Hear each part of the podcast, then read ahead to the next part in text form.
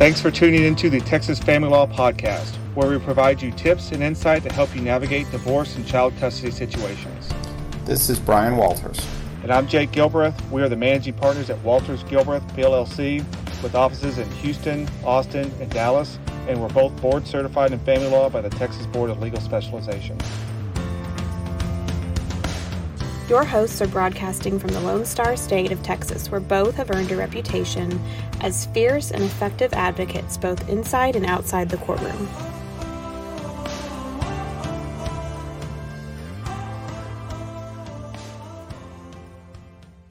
Record.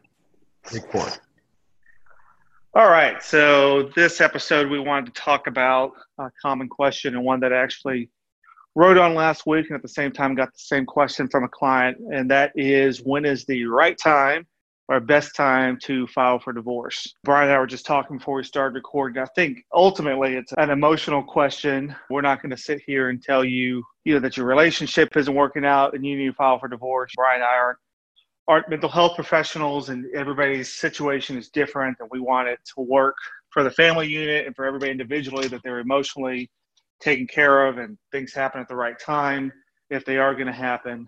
But there are some legal considerations that people need to take into consideration whenever uh, they're deciding whether or not to file for divorce. But I guess before we get into that, let's do though talk about as much as we can the emotional aspect of it. We have clients that come in and I think Brian and I are the first ones to tell everybody that this is a hard time. If it's a divorce or even if it's a child just a child custody case or any type of lawsuit really, is an emotional and difficult time, and a lot of times our clients are, our prospective clients are looking to us and saying, "Is this, is this the right time? Uh, should I file for divorce? What do you think?"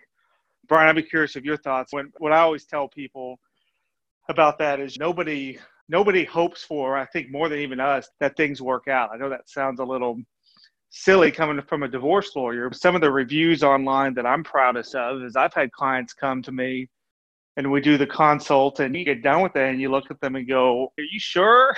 You really you know we're, we're here for you. Um, we're absolutely going to be supportive of you. If you decide this sounds like y'all may want to work it out. Or we have clients that come to us and, and say hey uh, maybe they filed for divorce already with us or they're thinking about doing it. They've already hired us. And they say well, actually we're thinking about going to marriage counseling. I think you know get your thoughts in a second brian but i'm the first one to go great. Great. If you can work it out great if you're physically, obviously physical, physically safe, if you're financially safe, if you can work it out, that's wonderful. I do every once in a while hear horror stories of divorce lawyers that I think probably too much are pushing people to maybe they do it because for business reasons or or what have you, but push people when they don't need to be pushed. People need to be supported, not pushed uh, on what's a life changing decision. And before we start talking about the legal aspects, I do want to talk about the emotional difficulty of it all. What about you, Brian? How's that? How do you deal with that when that topic often comes up in an initial phone call or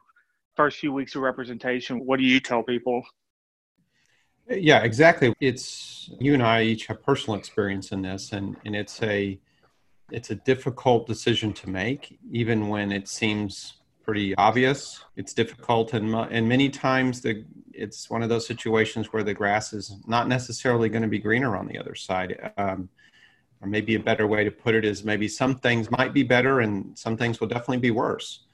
Part of these situations are zero sum games and time with your children for example. It's you are going to have less time with your children if you get divorced. Almost I'm 99.9% sure of that you may have more time or less time than the other parent but you will have less time than we're having right now probably. Yeah i would i always tell people to be real sure about it. And and i also tell them to go you know talk to other attorneys if they want to. I think it's a decision that, that they should make with full understanding of the seriousness of it. And those clients i think you're you're exactly right. Those are the clients that i think are the the most appreciative of us who've who've really thought about this carefully and have, and have chosen to go down that road with us. Yeah there's again we're not we certainly don't push anybody but then once there is that time where that's why clients are calling us usually. And a lot of times they've made the decision But it's not every client that comes in and wants to talk through the emotional aspect with a with their divorce lawyer or potential divorce lawyer. Uh, we totally get it when when you are struggling emotionally, and sometimes people or I would say even a lot of the times when people uh, come to us, it's they've thought about it, they've spoken to their counselor, they've spoken to their pastor, friends, family, whoever their support network is, they've talked to, and we always encourage people to talk to those that support network.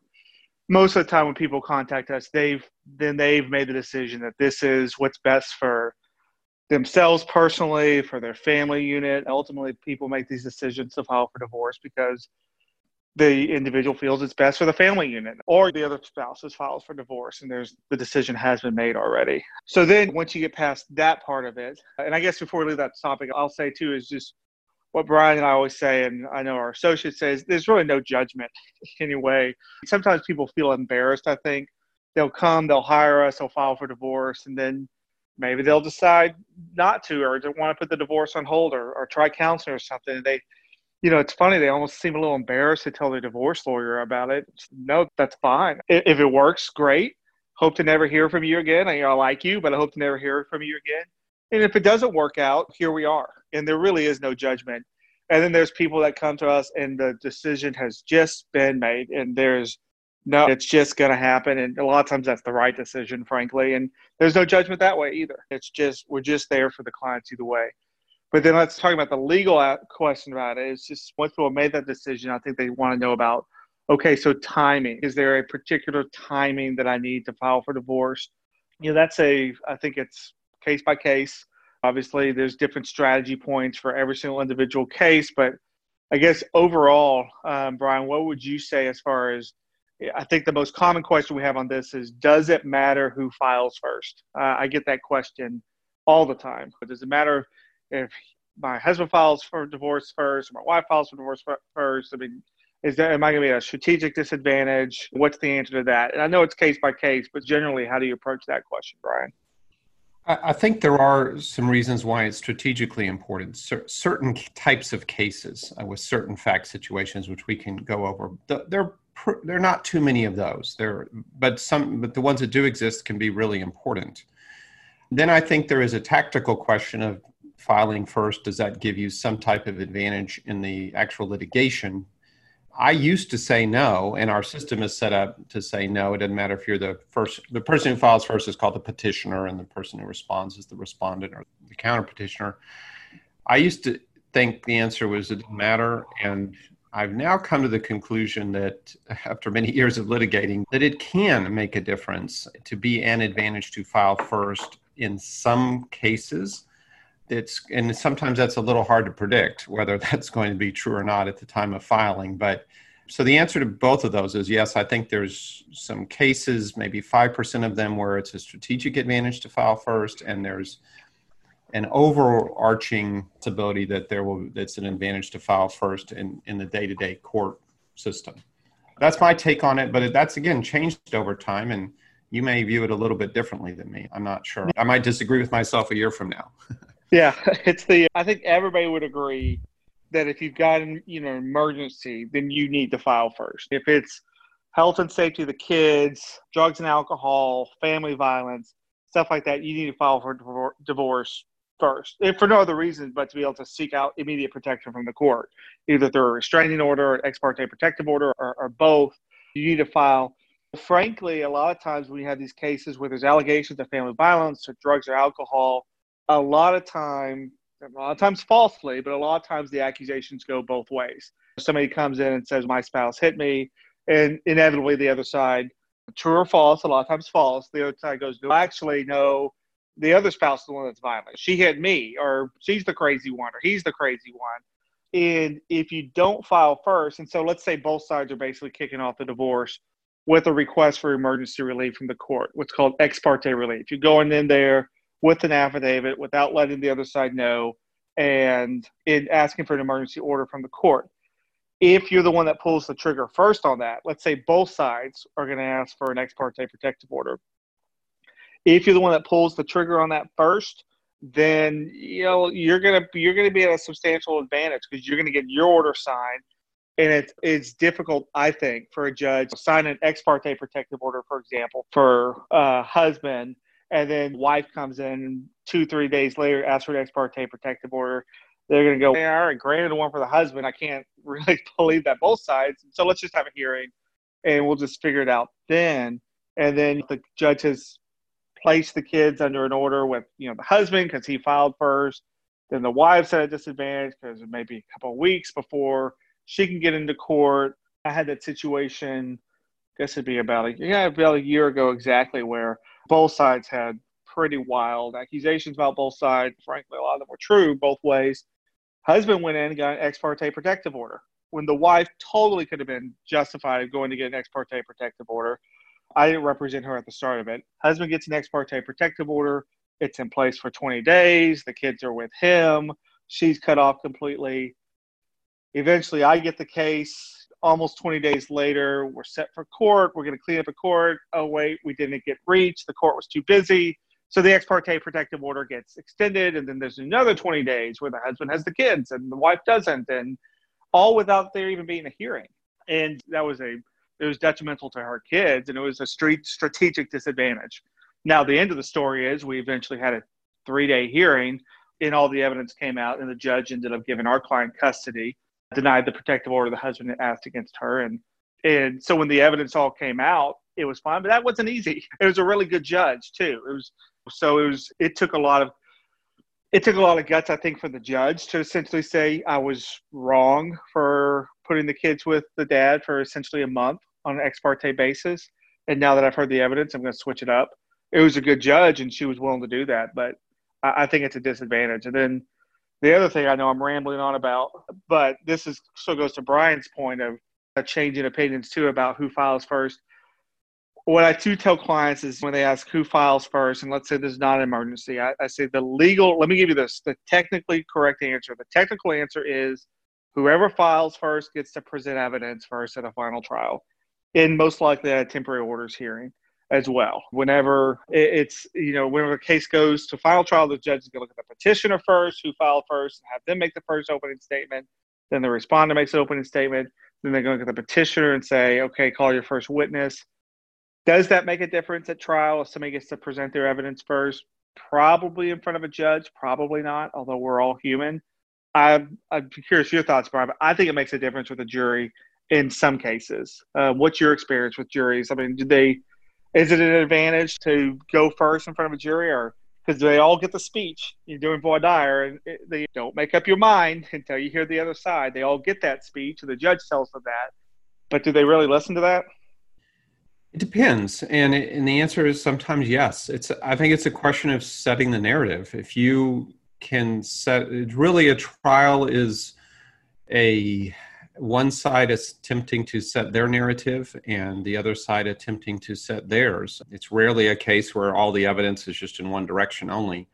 And if you can set that narrative, then the other side may either have to be defensive about it in their in the second half of the case, or the jury may have many or several of the jurors may have already made up their mind and that story that narrative makes sense to me and whatever else comes in after that even though they may may be thinking they're going to be open-minded they they aren't they've already got that in place so that's where i think really precisely where i think it is if you can set that narrative by being first and it worked with judges sometimes i, I think that it's probably more effective with juries, but it can also work with a judge, I believe, then that is a really powerful tool. And you may it may be decisive in some cases. Yeah. And if you're it's not I'll still clients. It's not the end of the world though if you're not the first because it is just about like you said, saying that narrative. And I think this goes into a much longer discussion about trial strategy and everything like that. But I think a lot of I think that advantage is accentuated a lot of times by people not knowing how to litigate a case. So they, if you're on the respondent side, a lot of people, a lot of people go in, and what, what's the saying in trial is the respondent is always despondent because you're always you're just listening to the other side go first. And if you're not if you're not experienced in, in trial work, what you'll do as a lawyer, being the respondent, is you'll freak out when you hear the other side put their uh, evidence on, and then you'll change your theme to, to address their theme rather than just sticking to your guns and doing your theme. It's, that's a much longer discussion, but that is that it goes back to who files first. If you don't know how to litigate them case, these cases properly, it's it, it makes it makes a difference. And then I guess the only thing I'll say too on on trial work is this is I never understand this, but under in a regular civil case, the petitioner, just like in a, in a criminal case, the prosecution on closing arguments, the prosecution gets to close and rebut, meaning the prosecution gets to stand up, make their closing argument the defense makes a closing argument, and then the prosecution gets to rebut what the defense just said. So prosecution gets to go twice, defense gets to go once. It's the same deal in like a car wreck lawsuit. The plaintiff open or close, the defense then does their closing, and then the plaintiff gets to rebut. And that makes sense in pros- in criminal cases and car wreck cases because the plaintiff has the burden of proof. The plaintiff has to prove that the defendant was negligent or the prosecution has to prove that the defendant is guilty. And in a divorce, that doesn't make sense because everybody's got the same burden of proof. So we're going to get divorced. Yeah. What's in the best interest of the kids?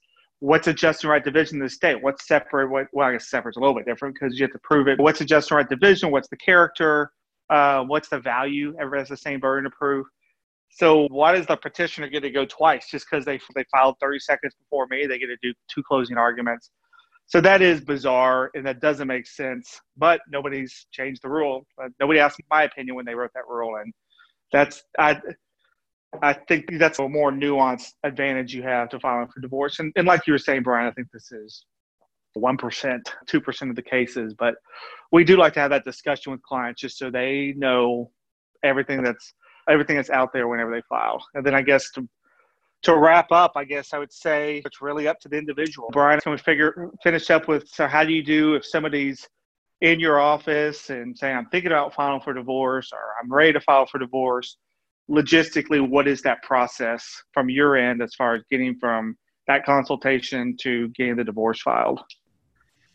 It's really, that's really simple. I, it's I think surprising sometimes for clients. Um, it's actually really simple to retain our firm. It simply requires signing a contract, which we have people do electronically on their phones or iPads or whatever. If they're, I'll email it to them even if they're sitting across the, the table from me. They can open it on their phone and sign it, and then just pay whatever the retainer fee is. There's a link to do that.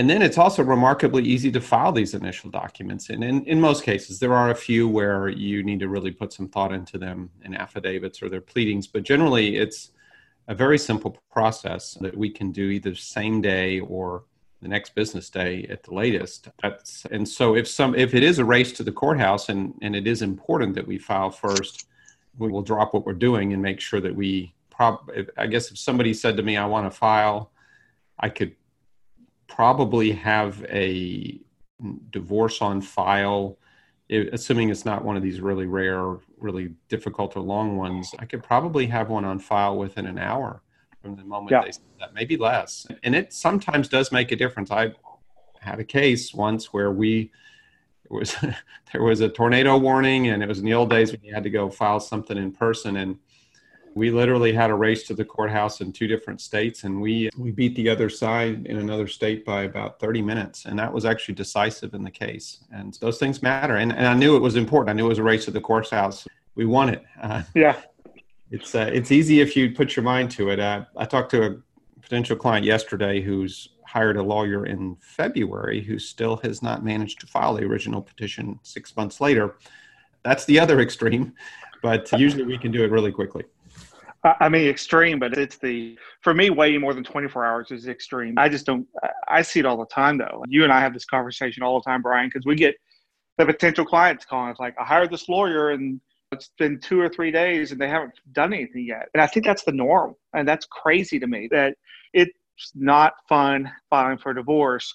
It's really not fun making that uh, emotional decision. I need to file for divorce, hiring a lawyer, which is an emotional decision and difficult and then sitting there waiting for two or three days before something gets filed. That's mind blowing to me. Brian, you and I get hired all the time over the weekend, and it's filed over the weekend. That's I love our associates. They're such hard workers, and I've had and we had one I think three weeks ago hired talked to us on Saturday, and I told them like I don't expect my associates to work over the weekend, so it'll be filed first thing Monday morning. The, the associate that was on the case responded to her message on Saturday, had it filed Saturday evening, and you know that's I think that should be expected of, of us. It's not the norm by any stretch of the imagination. I think everybody just has this meandering mentality that it'll take a few days and we'll just get to it when we get to it. And I, I just don't understand it. If I was a client, and I've I've had to hire lawyers in my life, and it's the slowness, particularly on that first initial difficult decision, which is filing for the divorce or the custody case. I, I don't understand delay. So yeah, Brian, just if you're in my office and you're saying I want to file right now, I really I just just rip the band-aid off. I want to file it, or it makes a legal difference. We will drop everything. We'll get it done, and I think that makes us different. But that's what we strive to be is different. Yeah, that's a interesting topic. I you probably could ram you know tie it to a bunch of other stuff. But that's probably enough for this episode, don't you think? I agree. Hopefully that's helpful, and I'm sure we'll be back on here very soon with another one. All right. Talk to you soon.